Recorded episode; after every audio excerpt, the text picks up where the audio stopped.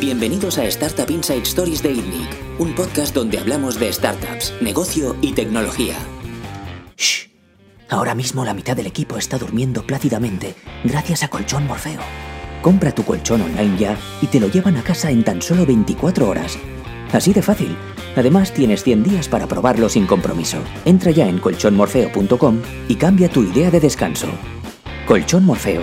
El mañana empieza esta noche. Bienvenidos una semana más al podcast de INNIC. Yo soy Bernat Ferrero, CEO de INNIC. Esta semana estoy con Juan Rodríguez, CEO de Camarón. Buenas tardes. Juan. Y esta semana con Matías Carenzo. ¿Qué tal, Matías? Muy bien. ¿Qué tal vosotros? Muy bien. Eh, Matías es profesor de IES, eh, board member, inversor, vendedor de helicópteros. Hace tiempo, sí, también. Has hecho un poco de todo. Actualmente tu función principal es, es profesor de IES, ¿no? Sí. ¿Dirías que es tu principal ocupación? Eh, tengo dos ocupaciones fundamentales. Eh, una parte, lo que es eh, enseñar, compartir mi experiencia, y principalmente lo hago en, en, el IES, pero también lo hago en otras instituciones en el mundo, y invertir en startups. Eh, principalmente como inversor privado, pero anteriormente también como eh, partner en un fondo de capital riesgo. Uh -huh. Vale. Eh, tú das clases de emprendeduría. Doy clase de dos tipos. Doy clase eh, a alumnos eh, generalistas que hacen el MBA y es una iniciación, sensibilización a todo el proceso emprendedor y en particular en el, en el método Lean. Em, eso es la parte hacia, digamos, emprendedores o emprendedores wannabe. Pero también doy clase a inversores privados. Entonces, eh, desarrollamos cursos, eh, Business Angel Academies, en el cual eh, enseñamos a gente que quieren invertir en startup cómo hacerlo perdiendo el menos dinero posible. ¿Ganar dinero imposible? Difícil. Luego nos Difícil. contarás como tú sí que has ganado dinero invirtiendo. Encantado. Eh, un, un, punto fundamental, que además has dado varias clases y charlas sobre esto, es, es, la valoración. Y de hecho es un tema interesante, ¿no? Eh, ¿Cómo se valora una, una startup? Yo, yo, creo que es un ejercicio muy, muy difícil en el cual en, entran eh, muchos, muchas dimensiones y muchos criterios. Eh, lo más importante eh, para entender un poco la valoración de startup es entender que no es ciencia, no hay. Eh, es arte. En el sentido de que a, hasta cierto punto yo te puedo explicar cómo valorar una empresa sin ver eh, el Excel que sostiene eh, los números de la empresa.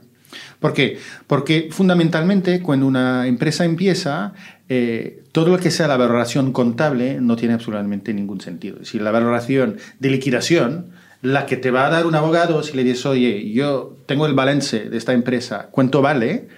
Todos sabemos que estaremos en cerca entre 0 y 3.000, que es el coste de, de una SL. Esta valoración no tiene ningún sentido para los emprendedores y tampoco para un inversor. Eh, por lo tanto, la valoración legal no nos sirve. ¿Cuál es el punto mínimo de la valoración de una empresa, de una startup? Eh, es lo que yo llamo la valoración del estómago. Es decir, ¿cuál es el valor mínimo que el emprendedor o el grupo de emprendedores pone en la iniciativa que han lanzado? Y esto es variable. ¿Qué eh, significa el valor mínimo? Valor mínimo es el valor al cual tú no estás dispuesto a dejar ir participación de lo que has montado. Cuando te digo es variable, es muy variable, porque si tuviste una reunión a las 5 de la tarde con un cliente potencial que ha ido de maravilla y yo te pido, oye, ¿cuál es la, la, la valoración de tu empresa? Va a ser súper alta. Si hablo contigo al día siguiente, te ha llamado el mismo cliente que te ha dicho, mira, eres demasiado pequeño, no entendí y tal, y no nos interesa, tu valoración bajará. Entonces, es valoración del estómago. Es decir, por el 20% de la empresa, tú en este momento, ¿hasta qué punto puedes llegar? Es el punto mínimo de la negociación. Y esto tiene una característica muy importante. La decides tú como emprendedor siempre. El valor de la empresa en la primera ronda la decides tú siempre. Este es el valor mínimo, ¿vale? ¿Estoy claro? Sí, pero no estoy de acuerdo. Ah, o sea, y se acaba decidiendo en el mercado. O sea, tú puedes decir lo que quieras, ¿no? El emprendedor no es muy optimista. El emprendedor es intrínsecamente, como emprendedor, ¿eh? intrínsecamente optimista, pero entonces esta valoración mínima al cual, a la cual tú no puedes, eh, de la cual no te puedes bajar de alguna manera, pero de manera totalmente ilógica o sin datos, la vamos a, a, justificar o a discutir con cosas más numéricas, ¿vale? Entonces, el, el, primero se decide la valoración y luego se va a buscar números. Primero se decide un mínimo. El mínimo es estómago, tu estómago, ¿vale? Esto siempre va a ser superior al contable. Luego utilicemos otras técnicas. Pero estas otras técnicas tienen bastante poca relevancia. ¿Por qué? Porque siempre te va a sacar el discounted cash flow. Entonces, el flujo descontado de caja de tu super Excel a cinco años que dice que la empresa vale 80 millones. ¿Cómo funciona este proceso? No funciona. Ya, pero ¿cómo? pero eso es la valoración tradicional, ¿no? Es de caja a 10 años. Sí, lo que pasa es que es una valoración de una empresa que tiene datos históricos que tú no tienes. Entonces, cuando tú coges datos históricos y los amplías, eh, tú estás basando esto en que yo me creo los números anteriores. Y aquí no me los creo. ¿Por qué no los hay? Por lo tanto, ¿por qué me voy a creer los futuros? De hecho, aunque le apliquemos... Eh, estás valorando expectativas de cash flow. Exactamente. Entonces, aunque lo descontemos al 50, al 80%, seguimos teniendo una valoración presente súper elevada. Yo siempre digo lo que... Hay una, hay una frase de Churchill que me gusta mucho para describir lo que es democracia, que es, es el peor de todos los sistemas, a excepción de todos los otros. El discounted cash flow es lo mismo para valoración de startup. Es el peor de los sistemas, a excepción de todas las otras técnicas. Porque no hay ninguna que nos permita tener algún tipo de valor de mercado, a excepción de comparables. Eso hay que decir. Y ahí está el arte. ¿Con qué comparamos? ¿Con qué ratio? Y ahí está la discusión entre la parte compradora y la parte vendedora de esta parte de participación. ¿Cuáles son los comparables que más se adecuan a la empresa con la cual estamos negociando. Ahora, eh, déjame poner dos matices a todo lo que acabo de decir. Entonces, mínimo, estómago, máximo, cash flow, mercado, comparativos. Ahora bien, luego hay dos criterios que son fundamentales y que esos son los que te van a hacer subir o bajar. Es cuántos interesados hay en entrar y cuántos competitivos son. Es el mercado. El mercado. Pero cuidado, ¿cuál es nuestro problema en, España y, o en Barcelona de cara a valoración de startup? Tenemos un mercado muy pequeño, entonces los inversores no somos muy competitivos, por lo tanto hablamos y hablemos mucho entre nosotros. Entonces es difícil en un mercado en el cual tú tienes básicamente 30 o 40 inversores reales que invierten de manera regular, tú como emprendedor gestionar competitividad entre un ecosistema tan pequeño. Eso Hace cinco años era peor, ¿eh? Claro, va mejorando. Está cambiando. Está cambiando y va mejorando. Pero para que se nos suban todavía más las valoraciones desde una perspectiva emprendedora, tendríamos que tener más players que quieran invertir o que vengan de fuera. ¿Podemos hacer una explicación for dummies de lo que es el DCF y de lo que es el método de comparables? Porque hablamos de él y nuestra audiencia probablemente no lo conoce. Vale, el, DCF es básicamente eh, llevar al día de hoy unas expectaciones de ingresos en el futuro. Es decir, todo el cash flow que la empresa y el grupo emprendedor prevé eh, generar en los años futuros, darle un, un, valor al día de hoy. Obviamente el valor al día de hoy es menor al valor que tendremos en el futuro por la incertidumbre. Más incertidumbre, más elevada la tasa de descuento. ¿Vale? Entonces, ¿Qué es la tasa de descuento? La tasa de descuento es eh, la tasa que vas a aplicar a eh, un valor futuro. Es decir, por ejemplo, la tasa de descuento que se suele utilizar, que yo suelo utilizar cuando veo un Excel de una empresa eh, que es únicamente en papel, es el 80%. Es decir, si tú me dices que al final del año 1 vas a facturar un millón, yo le daré 200.000 como valor al día de hoy a este millón. Entonces, más elevada la tasa de descuento, más el valor al día de hoy va a ser descontado de las previsiones que existen en el, Excel. Todo esto hace que, obviamente, la tasa de descuento es todavía mayor cuando descontamos ingresos a cinco años. Imagínate el valor que puede llegar a tener eh, el valor al día de hoy de una previsión de ingresos de una empresa que no ha empezado a seis años. Es, es casi un sueño. ¿Cuál es la tasa de descuento que aplica? 80%, y lo que yo aplico, 80%, y 100 80% pre-revenue, 50% early revenue, ese riesgo realmente inicial en tu mercado captivo, y entre el 20 y el 30% cuando hablemos de eh, growth revenues, que digamos, eh, tú ya sabes que tienes el producto, sabes que lo sabes vender, pero el riesgo está en el crecimiento. 80, 50, 20. Oye, ¿no te has encontrado como inversor que hay como una especie de plantilla de business plans en el que el primer año se palma pasta, el segundo año se palma pasta y el tercero todo el mundo se forra? Todos, todos, bueno, todos no, pero... ¿O el cuarto? Sí, claro, claro. O sea, Un eh, movimiento Esta muy- valoración siempre saldría igual, pero si todo el mundo utiliza la misma plantilla, la incertidumbre es muy grande. Sí, de hecho, Puedes poner lo que quieras en el Excel. totalmente. Sí, eh, al final, o sea, eh, si yo sé como emprendedor que vas a, eh, vas a evaluar por el flujo de caja, te va a poner unos flujos de caja enormes que igual hasta pueden minar el crecimiento de la compañía, Claro, y que no es bueno. no, y, O sea, y no tiene sentido. no tiene ninguno. No de, todas maneras no lo vas a poder sostener a la hora de... de- a mí como de- inversor no, igual ni me interesa esos flujos de caja, Son... porque me mina el crecimiento. Sí, sí, totalmente. No- Es, es absurdo. Es más estomacal, no es más lo que la, a dónde puedes llegar a negociar. Pero tú estás hablando siempre de startups al principio. Sí. Vale. Luego también haces este mismo ejercicio con startups más avanzados, en otras rondas, donde sí tienes datos. Sí, en este caso la tasa de descuento, en, en este caso el DCF toma más relevancia porque tenemos das- más datos históricos y la tasa de descuento es menor. ¿Vale? Eh, y aquí entra eh, eh, otra dinámica y otro criterio muy importante, en particular en mi caso, es que tanto en la primera ronda como en la segunda, eh, el porcentaje que invierto y las sumas que yo pongo en las empresas me permiten tener un, un- un rol eh, con influencia importante en la valoración. Cuando entramos en ronda A y ronda B, entran fondos con más eh, capacidades financieras y que lideran la ronda, en el cual ellos de alguna forma ponen, eh, ponen una valoración. ¿En qué estas valoraciones suelen basarse? menos en el discounted cash flow que en comparables. ¿Vale? Y para volver a tu pregunta anterior, eh, ratios eh, que se suelen utilizar son muy específicos de cada una de la, de, de la industria. Es decir, al final, si tú estás en Travel Tech, eh, vas a utilizar ratios y métricas que más allá de los clásicos de churn y de, no sé, eh, los más clásicos serán muy específicos de, de- de la operación.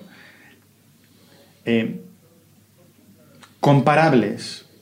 Exacto, vamos a comparables. Vale. Es el otro método, ¿no? Que También se llama Venture Capital. el Bueno, el Venture Capital Method es una mezcla del DCF y de los comparables. Vale.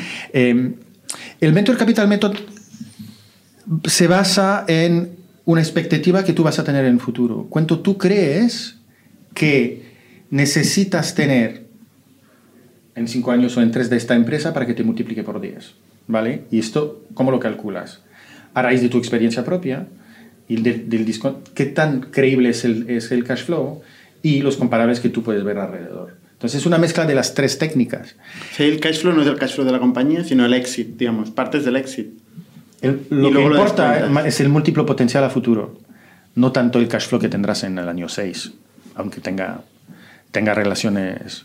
O sea, uno con el básicamente otro. dices, el año 6 voy a vender la compañía o voy a ¿Qué valor tiene que tener para que, y qué porcentaje tengo que tener de este valor para que al día de hoy mi inversión represente 10 veces, incluyendo diluciones, cuando potencialmente tendré eh, mi secundario ¿Eso musical. también lo descuento o no? ¿Aplicas descuento? También. Claro. ¿En base a qué? Porque estás partiendo de una hipótesis futura. Bueno, yo, yo te digo lo que hago yo.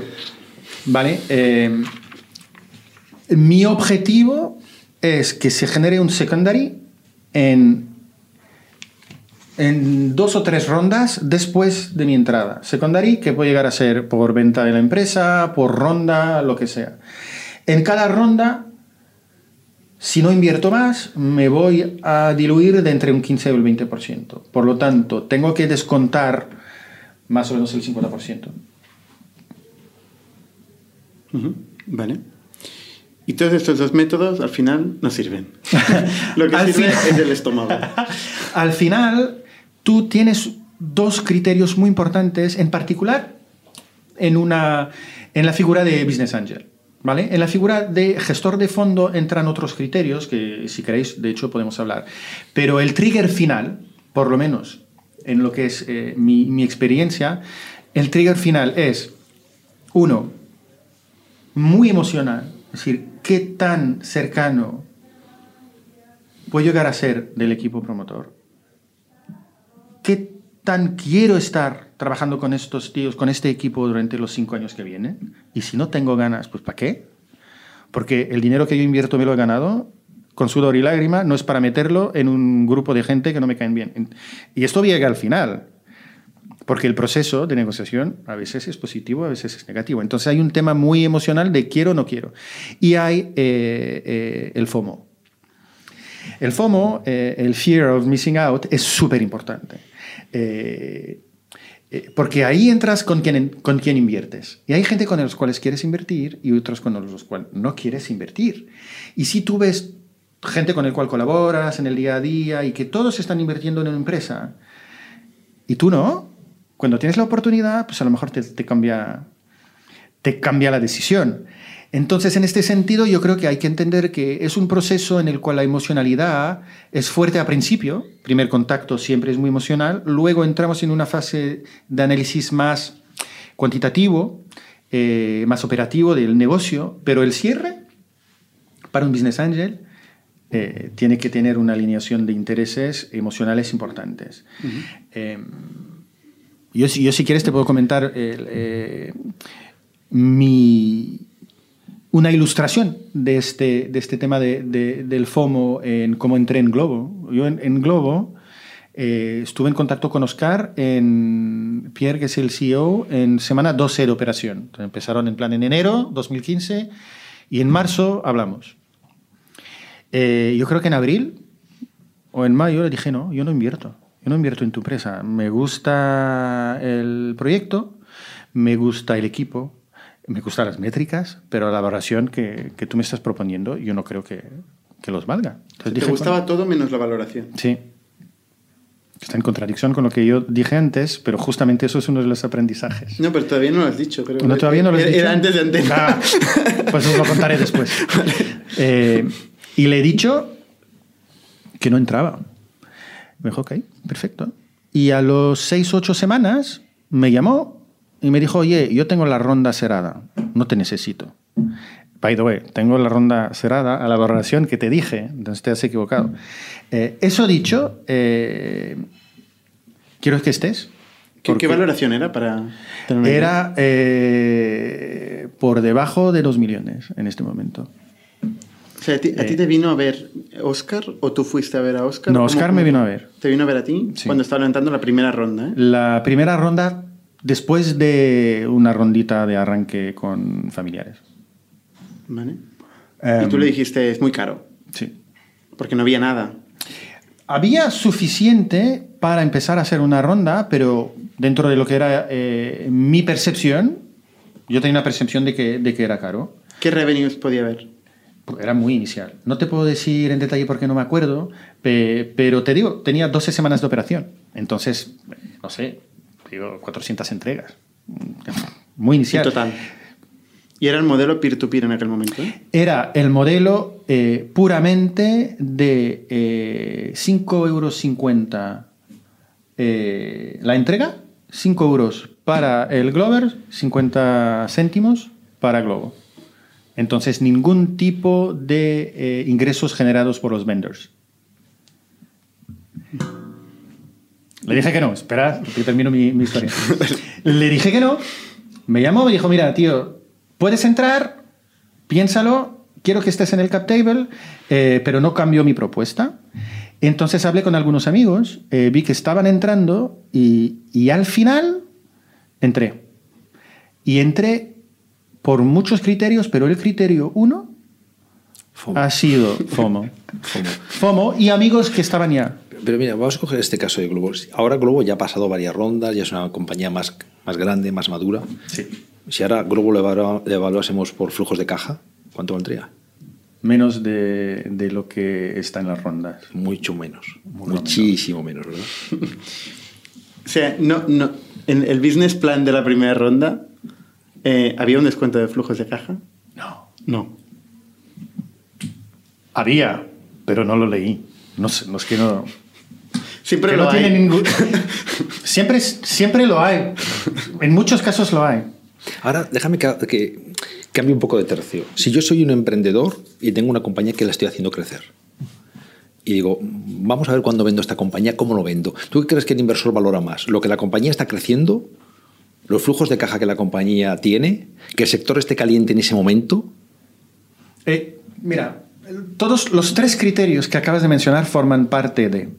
Pero hay una cosa que no hemos eh, hablado que es muy importante y creo que entra dentro de la reflexión tanto de la profesionalidad del inversor como del emprendedor. Es decir, todo esto tiene sentido. Ahora, lo que tiene sentido es que el dinero que entre sirva para llegar al próximo punto de valor importante dentro del roadmap del proyecto y de los emprendedores, siempre y cuando coja una participación que esté eh, no lo suficientemente grande para que el control se quede en manos de los emprendedores. Es decir, cuidado, podemos poner discounted cash flow, podemos poner todo esto, pero al final la dilución que van a sufrir los emprendedores tiene que ser aceptable por ellos.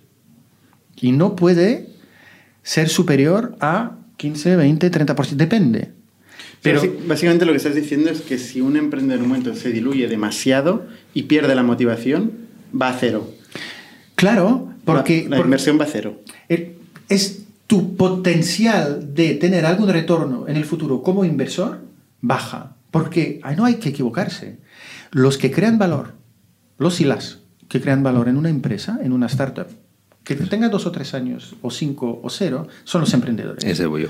Esto, esto no hay ninguna duda. Y cuando un inversor eh, se pierde de vista esto, entonces lo que está haciendo es otra cosa. Ya no, está, ya no es un business angel, ya no es un inversor privado, ya no es un early stage capital riesgo, es una lógica de compra, de assets. Y entonces, de hecho, la lógica es que el valor baje. Entonces, el error fundamental es creer que el valor lo crean los, los inversores, lo crean los emprendedores siempre. Y tú ganas al invertir en emprendedores que saben hacer crecer la empresa y en el cual tú, cuando ellos están de acuerdo, puedas apoyar. Porque si hay un error que yo he visto, que yo he visto muchos, en, en- de hecho, en la inmensa mayoría de los inversores eh, privados y business angel eh, que tengo en clase, es eh, sobrevalorar tu capacidad de aportar algo a un equipo emprendedor más allá del dinero. Una cosa es el dinero, otra cosa son los consejos, la experiencia que tú puedas tener, pero los que lo, los que lo hacen son los emprendedores. Si te pierdes esto de vista, vas a perder dinero, by the way. Hablas de puntos de valor, dices Sí. que puedes llegar al siguiente punto de valor. Esto desde un punto de vista de negocio clásico, ¿qué significa? Significa que eh, el valor de una empresa y de una startup no es continuo, no es un crecimiento del 10% del valor cada mes. Puede llegar a ser tu crecimiento en ventas, pero tu valor va por plató, va porque has llegado a entrar en un nuevo país y tener tal porcentaje de ventas. Y los puntos de valor inicial son, tengo un producto eh, sostenible, robusto, que tiene un porcentaje de fallo menor a X porcentaje. Eh, yo ya tengo 10.000 euros de recurrente mensual.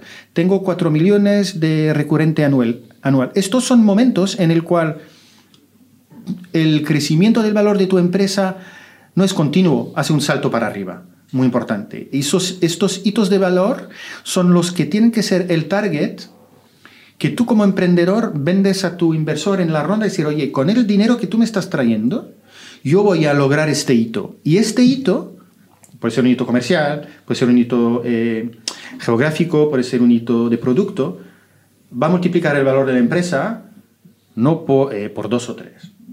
¿Vale? Eh, y esto es básicamente lo que un inversor educado, experimentado, quiere escuchar. Que múltiplo o qué hito importante de cara al roadmap de crecimiento tú vas a lograr con el dinero que me estás pidiendo. Y qué tan y cuál es el porcentaje que estás dispuesto a diluirte para llegar a este hito. Al final son historias, ¿no? Son historias. son historias y equipos. Eh, ahora, son historias basadas en modelos de negocio, modelos de ingresos. Eh, historias sin modelo de ingreso creíble no funciona. Y modelo de, modelo de ingresos creíble, si no tiene una historia alrededor, tampoco. Eh, hay una, hay una cosa que se dice mucho en, la educación eh, graduate, MBA, etcétera, sobre qué es lo más importante en una empresa. Siempre la respuesta es ah, el equipo, el team es the most important. Eh, creo que sí, siempre y cuando eh, tú tienes una, un valor muy claro, una propuesta de valor muy claro en tu empresa. ¿Qué quiero decir con esto? Aquí hay un tema de perspectiva. En una propuesta de valor yo, no tengo ninguna duda cuando me posiciono en la parte del equipo emprendedor, que un equipo emprendedor sea capaz de darle la vuelta a, un modelo de negocio de ingresos que no es el bueno. El equipo bueno le dará la vuelta. Ahora, cuidado, darle la vuelta es algo, darle la vuelta para que alcance el tipo de múltiplo que busca un inversor privado es otra cosa. Entonces, eh, el equipo para lo que es el objetivo de tener una empresa saludable, el equipo siempre primero. Para lo que es tener un negocio capaz de retornar un múltiplo de 10 en 5 años, que es el típico eh, retorno que busca un inversor privado, ahí tenemos que tener alguna prueba que el modelo de ingreso es el adecuado. ¿Por qué? Eh, porque de alguna forma yo como inversor no quiero pagar tu nivel de tu aprendizaje de cuál es el modelo de ingresos que funciona. Quiero financiar el crecimiento del modelo de ingreso que ya me has demostrado es el adecuado. Eso es en un mundo perfecto, porque obviamente si haces esto el valor es más elevado. Globo con el nuevo modelo de negocio no vale 2 millones, vale 200. O más. O más. Bastante más. Eh, ¿Realmente, ¿Realmente lo vale? ¿De repente lo, vale? ¿Tú crees que lo vale? Eh, me interesa que lo valga. Yo creo que sí.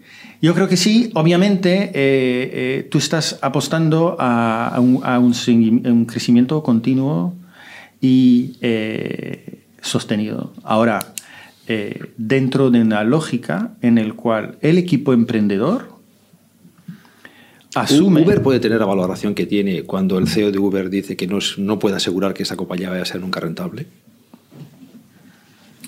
Mira, pregunto. No, no, es una buena pregunta. El mercado. ¿Qué valoración hay? ¿Qué, método de valoración tiene el mercado ahí? El mercado que ya está muy invertido y apuesta a que. Pregunto, no lo sé. No, no, no, es una muy buena pregunta. Yo te, hay dos maneras de contestar. La primera es: el mercado ya te contestó porque le dio un valor. El mercado, contesta muchas veces. Yo estaba en el año 2000 y el mercado contestaba que Terra iba a valer muchísimo. Yo recuerdo Terra 200 euros la acción. Eh, Terra ahora ya no existe. Desapareció 5 o 6 años después. Entonces, ¿cuál es el eh, aquí tenemos que entender cuál es el objetivo que tú llegas a tener como inversor cuando sostenes alguna, alguna valoración y quién está detrás de, la institución que invierte o no. Entonces, eh, te comentaba hace 10 minutos que a mí como inversor privado mi objetivo eh, práctico es que dentro de dos o tres rondas se, se, genere un secundario en el cual yo puedo generar mi múltiplo. Entonces, la sostenibilidad que analizo no es a 20 años, es hacia dos o tres rondas. Mi hipótesis no verificada, que esto está muy mal en nuestro ecosistema, es que eh, los inversores que sostienen valoraciones actuales de Uber eh, tampoco tienen una visión de sostenibilidad a 30 años, la tienen hacia su retorno. A veces inflas mucho el globo y alguien se va a quedar... Pero yo quiero, ¿sabes lo que yo te quiero decir? Yo te quiero decir que yo quiero que haya globo de emprendedores. Yo quiero que las valoraciones suban. Porque, la, porque es así que vamos a crear nuevas empresas. Utilicemos la palabra burbuja para no generar burbuja. yo quiero burbuja. Yo creo que tenemos tanto camino para más burbuja, más, más, más burbuja. ¿Hay burbuja ahora en algún sector? No me importa, quiero burbuja, quiero empresas, quiero que la gente invierta, quiero que creemos en empleo. salir de la burbuja a tiempo, ¿eh? ¿No? En el secundario. Ese es otro arte, ¿no? Eso es verdad. Pero yo creo que si la Es el arte más importante, ¿no? No, pero yo creo que tenemos, por ejemplo, en España, ¿vale? Eh, tenemos recorrido. Si la gente que me dice que hay burbuja de emprendedores y tal, bueno, hombre. Esa es la base del capitalismo, eh, crecimiento y crisis. Ahora, eh, eh, en un país en el cual... Hablando de España, ¿tú crees que una misma compañía que está en España, si mañana se instala en Estados Unidos y hace lo mismo, ¿tú crees que ya de repente sus múltiplos son el doble? Porque Ah, bueno, precisamente... ah. no, no, por- por- sí, sí, eh, las valoraciones O no más. nada que ver. O nada, o sea. Nada que ver. o sea, es muy importante que el startup tenga esa vocación de expansión internacional eh, y a, a poder ser que cruce el océano. Eh, sí, pero hay que tener cuidado. Es decir, yo, yo lo Pero que cruzando veo- no yendo a Latinoamérica. ¿eh? No, no, pero yo veo que el modelo que funciona, el modelo, el, el modelo de las startups españolas que a mí me han convencido hasta ahora son modelos de secondary market. No son modelos a comerse Uber. Es a coger una posición de mercado en mercados que no, que no han atacado todavía los grandes. ¿Por qué? Porque tienen mucho más pasta. Es decir, cuando, cuando Globo hace una ronda de 220, eh, Uber hace una de 3 billones. Entonces, ¿a qué vas a competir en Londres o en París con esta gente? Que tienen un poder de adquisición de clientes y de usuario que es 10 veces la tuya, sino 100. Entonces, eh, no digo que en el futuro no lo podamos hacer, pero los ejemplos que tenemos son más de tomar una posición en un mercado menos competitivo y luego tratar de aguantarla hasta llegar, espero, realmente, a un IPO en el futuro o que es menos atractivo, pero que también podría ocurrir que uno de los grandes te compre. Eh, las valoraciones... eh, ¿Ves cuando hablamos de burbuja en España? Eh, cuando hablamos de burbuja en España es contradictorio a quejarnos que las valoraciones sean bajas. Es decir, o son bajas las valoraciones o tenemos una burbuja. Pero no podemos tener una burbuja y valoraciones bajas. Pero ¿quién se queja? El emprendedor. Que las valoraciones son bajas. Digo, el inversor no. sí, eh, sí, sí. A ver, es el rol del emprendedor de quejarse que las valoraciones sean Claro. bajas. Y el del inversor de más. son altas. Esto hasta cierto punto. Esto as- hasta cierto punto. Porque, porque yo no creo, yo no creo fundamentalmente que los emprendedores, eh, perdón, que los inversores tengamos interés a que las valoraciones de las empresas sean bajas. Es que esto yo no lo entiendo. ¿Qué significa baja y alta? Vamos a poner números. Early stage. Early stage, eh, es que no te puedo dar un número. eh, sin- Se sin- te va a sin-. Eso tiene backfire. Por eso no, no, no voy a contestar. Lo que yo te quiero decir es que, que, que es una cosa que repito mucho, pero es decir, el arte de invertir en empresas iniciales que tengan un poquito de, de histórico o bastante, un poco o, o poco o nada o ninguno, no es entrar en unas valoraciones bajas. Esto es de perdedores. Tú tienes que entrar en una empresa que tiene un potencial de crecimiento elevado. ¿Por qué? Porque tiene un modelo de ingreso claro y un equipo capaz. Yo siempre digo, mira, si yo pongo un ticket de, te digo un ticket de 50.000, ¿vale? Este ticket de 50.000 va a valer el 5% si es un millón o el 3.75% si es un millón y medio. Eh, ¿Esto es relevante? No. No tanto. Al final lo lo que es relevante es si lo vendemos 20 millones o 200. Claro, al final lo importante es al precio al que sales. Pero tu única certitud cuando entras es el precio al que entras. Sí, Es lo único que controla realmente. Tu precio de entrada, tu precio de salida es una expectativa. es una expectativa. Ahora bien, Y tú puedes pensar que tu expectativa de salida es independiente de del, pre- del precio de entrada también. Tú podías saber si, Sí, pero si en vez de en, U- en- en Globo hubieras entrado en valoración 2 millones, con el mismo capital hubieras entrado en valoración 1 millón, pues serías el doble de. sí, ¿No? Puede pero, sí, pero Y- pero lo único que controlas cuando entras el la que pregunta entras. es, la pregunta es, las empresas que realmente tienen un potencial de crecimiento y de capacidad de retorno que yo estoy buscando, ¿van a ser de las baratas o van a ser de las caras? Porque en un ecosistema en el cual hay muchas startups y pocos inversores, al final, competimos pocos para entrar en las buenas. Y las buenas son más caras. Depende, porque cuando hay efectos emocionales en el entrar o no entrar a una inversión, como has descrito al principio, que son los, los principales efectos, como el FOMO, que es un efecto emocional, aquí no hay nada racional. Porque- o sea, sí. es- estás entrando en un emprendedor que igual, eh, por su que- pedigrí claro. o por lo que sea, todo el mundo está entrando. Eso no significa que tengas más o menos probabilidades. A no ser que tú supongas que hay una correlación entre el precio de entrada y la posibilidad de éxito de ese startup. Hay un, ¿Tú crees que sí? A más o precio sea, de como más entrada hay una correlación más directa. éxito. Hostia, No. te está- No, te digo, te- lo, que te estoy, diciendo es que habría que estudiarlo, pero que haya una, correlación- una Sería interesante correlación saber eso, ¿eh? entre barato y no capaz de, re- de devolverte el múltiplo, clarísimamente. A ver, por ejemplo... eh, Clarísimamente. Una, una pequeña startup, Amazon, eh, primera ronda creo que fue a 5 millones de euros de valoración, levantó un millón, 20%. Eh, caro, barato. Estados Unidos... eh, creo Estados Unidos 90. Seattle, años 95. Eh, no sé, hay famosos... No, yo, yo- yo te podría decir la de Telepizza. Telepizza. Telepizza. Eh, Telepizza, eh, valoración 100 millones de pesetas. Bueno, pero yo he llegado a España en 2000, 2004. Me lo vas a Imagínate. tener que t- t- pasar en, Sí, en euros. Es verdad. 20, pues, eh, Y a mí me ayuda también. sí, 600.000 euros de valoración de compañía. 600.000 euros. Caro, barato. Baratísimo. Imagínate una compañía que luego fue al Claro, IBEX es que 35. todo- a toro pasado. todo es, todo es barato cuando ya ves. Hasta Globo es barato. Cuando yo entré. Al día de hoy. Obviamente. Lo que, lo, lo que yo te quiero decir es que de alguna forma. eh, hay números, es decir, eh, no es que haya números, pero eh, por ejemplo, en España, estoy entrando en la pregunta que no quise contestar antes y que me hiciste, que es, oye, una startup que no tiene venta. Kilo de startup. sí, no está- Kilo de startup. ¿Cuánto, cuánto va? Mira, te voy a dar dos números que no son relevantes, pero que, que, que desarrollan mi, mi punto de vista. Es decir, eh, una startup que vale un millón y que tiene, y que tiene eh, un equipito y unas ventas iniciales muy, muy no confirmadas y no recurrentes, pero que te sostiene el equipo a un millón. O algo muy parecido a medio millón,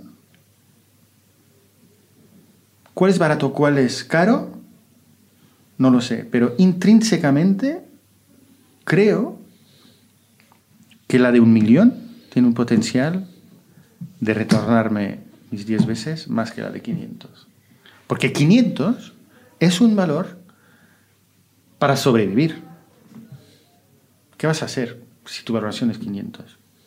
Vas a pedir eh, 300.000, se te va el 30%, entonces la próxima ronda ya no tienes el control. Igual, es que aquí hay otro problema. Igual no hay que levantar 300.000 cuando estás eh, mm, hablando de una idea que todavía no sabes si lo vas a hacer, si no, si te vas a lanzar, si hay algo, no hay algo. A ver, por ejemplo, Badi, creo que la, la ronda, la primera ronda era por debajo de un millón de euros. Y ahora es una de las startups más valoradas aquí de Barcelona. O sea, yo creo que esta correlación es difícil ¿eh? de encontrarla. Hay tanta aleatoriedad en el early stage. Entonces, déjame que te diga una, que te lo ponga de otra forma. Es importante y forma parte, por lo menos desde mi punto de vista, del proceso de selección que tan comprometido está el emprendedor en sostener la valoración de la empresa de cara a las negociaciones iniciales. Es decir, lo más alto dentro de lo aceptable es este valor de estómago mínimo que yo comenté al principio del, del podcast, más creíble el crecimiento futuro de la empresa, desde mi- de manera, eh, no diría no, no cualitativa ni cuantitativa, sino de manera inconsciente. Oye, vamos a avanzar. Eh, quiero hablar de los MBAs. es, un, es un tema interesante. Tú eres profesor de IS de un MBA. Entonces, eh, una- un estudiante de un MBA tiene más probabilidades de éxito como emprendedor? ¿Sí o no? Yo creo que sí.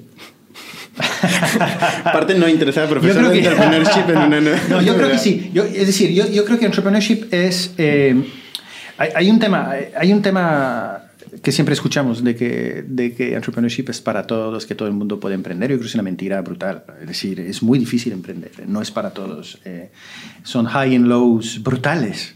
Es muy difícil. La inmensa mayoría de nosotros no podemos emprender porque hay que aguantar la incertidumbre. Eh, ahora, yo creo que asumiendo que no todos somos iguales en frente a la incertidumbre, más conocimiento tenemos, eh, más probabilidad tenemos de éxito. Entonces, yo no te digo que hay que ser un MBA para ser un emprendedor, para nada. Pero sí creo que de cara a montar empresas de alto crecimiento, que te permitan eh, ir a internacional, eh, el MBA te da más conocimiento horizontal. Al final, nosotros que estudiamos em, después del bachillerato, nuestra especialidad. Nos hacemos experto en ingeniería informática, nos hacemos experto en, en marketing, en lo que sea. Eh, y, y, somos muy buenos en este vertical. Lo que te da el MBA es una visión más horizontal y te da las, los conocimientos que tú necesitas en contabilidad, en recursos humanos, etcétera, para ser un buen CEO. Entonces, yo contesto lo mismo, es decir, te doy más probabilidad de tener éxito en una empresa de alto crecimiento si tienes un MBA. O sea, el descuento de, flujo de caja es menor. Será más trabajado, seguro. Oye, ahora te voy a hacer una putada, ¿eh? Te voy a preguntar, vale. ¿en cuántos MBAs has invertido? el...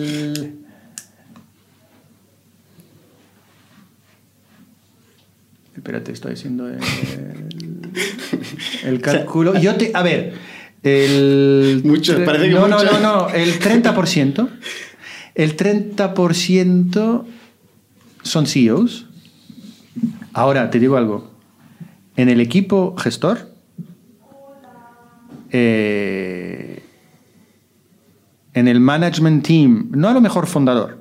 Es que estamos, yo creo que una cosa es gestionar y otra cosa es fundar, ¿no? Ser emprendedor. Bueno, aquí está el ejemplo, ¿no? Juan es de MBA de Harvard.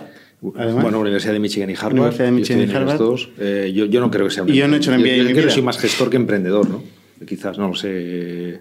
Yo creo que el MBA, yo creo mucho en el MBA. O sea que estoy aquí contigo. Te ¿Pero qué vais a decir? Te voy a invitar a mi clase. Eh, pero yo creo que es una cuestión también de gestión, ¿no? De capacidad de estrategia, de visión, de visión de negocio, de ejecución, de. No sé, aprendes otras cosas, otras habilidades, ¿no? Eh, pero el emprendedor yo creo que es mucho más innato. A ver, por eso te digo, no hay, no hay que ser MBA para ser emprendedor. Ahora, yo te, y hay, hay, dos cosas que yo veo que los MBAs eh, te dan. Uno es el network, y en, en, general, depende. Si lo haces en Estados Unidos, será un network más bien americano. Por, por, por Dicho lo cual, estaba viendo el otro día el porcentaje, por, por cierto, que hay de, de CEOs que vienen de hacer un MBA, creo que era en Harvard, Stanford, tal y tal, y son casi todos. E incluso en startups de, de, de, palo alto, ¿no? Luego ves la estadística de dónde vienen. Hostia, son todos, vienen de Ivy League o vienen de los mismos sitios. ¿eh? Eh, claro. No vienen de. Pero hay un. ¿Sabes por qué? Porque hay un cambio brutal. Que esto es el cambio que me hace más feliz estos últimos 15 años. Hace 15 años, cuando yo cursé el MBA, eh, las estrellas, las chicas y los chicos que más se veían y tal, se iban a banca Iban en bancas en Nueva York o en Londres. Goldman Sachs. En Goldman Sachs, en, en Lehman. Sí. En Lehman, sí, sí, sí, Te, te, puedo decir Estos que, eran los que, que era el veíamos o sea, un poquito... Ah, o McKinsey. Claro, los que no entraban en Lehman, en McKinsey. Esto ha cambiado. Ahora los mejores van a mi clase. De verdad. Y por, no por mí, porque es la clase de entrepreneurship. Porque es lo que más mola. Y entonces esto, esto es el cambio súper beneficioso en este sentido. Es, de, es que lo más sexy ahora es eh, emprendedores y inversores, capital riesgo y tal. Antes era banca, era consulting. Esto está cambiando. Y, y esto yo creo que es muy bueno. Luego nos pasa el contacto a la persona sponsorship de IS. sí. Vale, o sea, realmente eh, hay que hacer un MBA, ¿no? Vosotros defendéis que hay que hacer un MBA. ¿Cuándo hay que hacer un MBA? Eh, hay que hacer el MBA. Me encantan tus preguntas. Eh, cuando llegas a un punto en el cual tú sientes que tienes limitaciones dentro de tu carrera, es decir, al final es cuestión de skills, de adquirir skills que no tienes, ¿Vale? Entonces, si, si, si, si, cogemos un perfil un poco parecido al tuyo o un perfil muy emprendedor, que desde te vas a la universidad, trabajas un poco o no y, emprendes enseguida. Eh, conocimiento práctico vas a tener y brutal. Ahora, eh, conocimiento realmente transversal, teórico, que te permitan eh, pasar de, yo diría, un hacedor a un gestor, lo más probable es que no, no, los, no los tengas. Depende de lo autodidacta que seas y del equipo que, que, que, te, que te, rodees, ¿no? Porque puedes aprender también ese conocimiento de otras maneras. ¿no? Totalmente. No hay ninguna obligación. Pero es recomendable. Creo que sí. Oye, eh, para ir acabando, eh, en el MBA de IES han pasado emprendedores potentes, como Lucas Carné, por ejemplo, ¿no? Y el caso de Privalia. ¿Cómo que se te escapó esta? Bueno, la historia de, mi no entrada en Privalia radica en eh, una equivocación eh, fundamental. Em, creer que en el mundo de la inversión eh, es como la Champions League. Es decir, que hay un ganador único y que todos los otros no sirven para nada. Eh, eso es un error fundamental. Hay lugar en cada uno de los mercados en el cual por lo menos invierto para varios players. Entonces, eh, cuando Privalia se lanzó, se lanzó al mismo tiempo by VIP, con exactamente el mismo modelo de negocio. Lo que pasa es que Privalia llegaba un poquito más tarde y tenía un equipo en su momento menos experimentado en el e-commerce. Entonces, eh, yo pensé que el ganador de esta carrera iba a ser VIP. Eh, tampoco le ha ido mal a Bybip. Pero el ganador realmente ha sido Privalia. Eh, lo que pasa es que en su momento eh, yo podía entrar en Privalia y no en Bybip. Pero por creer que el otro era mejor, no entré en este. ¿No te pareció caro? Me pareció caro. Siempre me parece caro. Pero me pareció caro en comparación a, a, lo que era Bybip, fíjate. Pero fue un aprendizaje muy importante para mí. Aprendizaje que de hecho hemos comentado anteriormente. Eh, si los criterios importantes a la hora de invertir en una startup están, es decir, el equipo, el modelo de ingresos, eh, una ventaja competitiva y una propuesta de valor contundente, eh, un timing adecuado y una visión corto, mediano, largo plazo de un éxito que tenga sentido. Si todo esto está... Que no es poco. Que no es poco. No entrar por un desacuerdo de valoración de 10 o 15% es un error fundamental. Error que no repetí cuando me tocó Globo. Pero gracias al error de Privalia. Oye, Mati, muchas gracias eh, por tu testimonio y ya te iremos invitando en futuras ocasiones. pues gracias a vosotros y, y encantado. Hasta la semana que viene. Suscribíos a nuestro podcast en youtube.com barra Spotify, iTunes, Google Podcasts, Evox y otras plataformas para no perderos ningún episodio. También lo podéis recibir en vuestro correo suscribiéndoos a nuestra newsletter en itnic.net.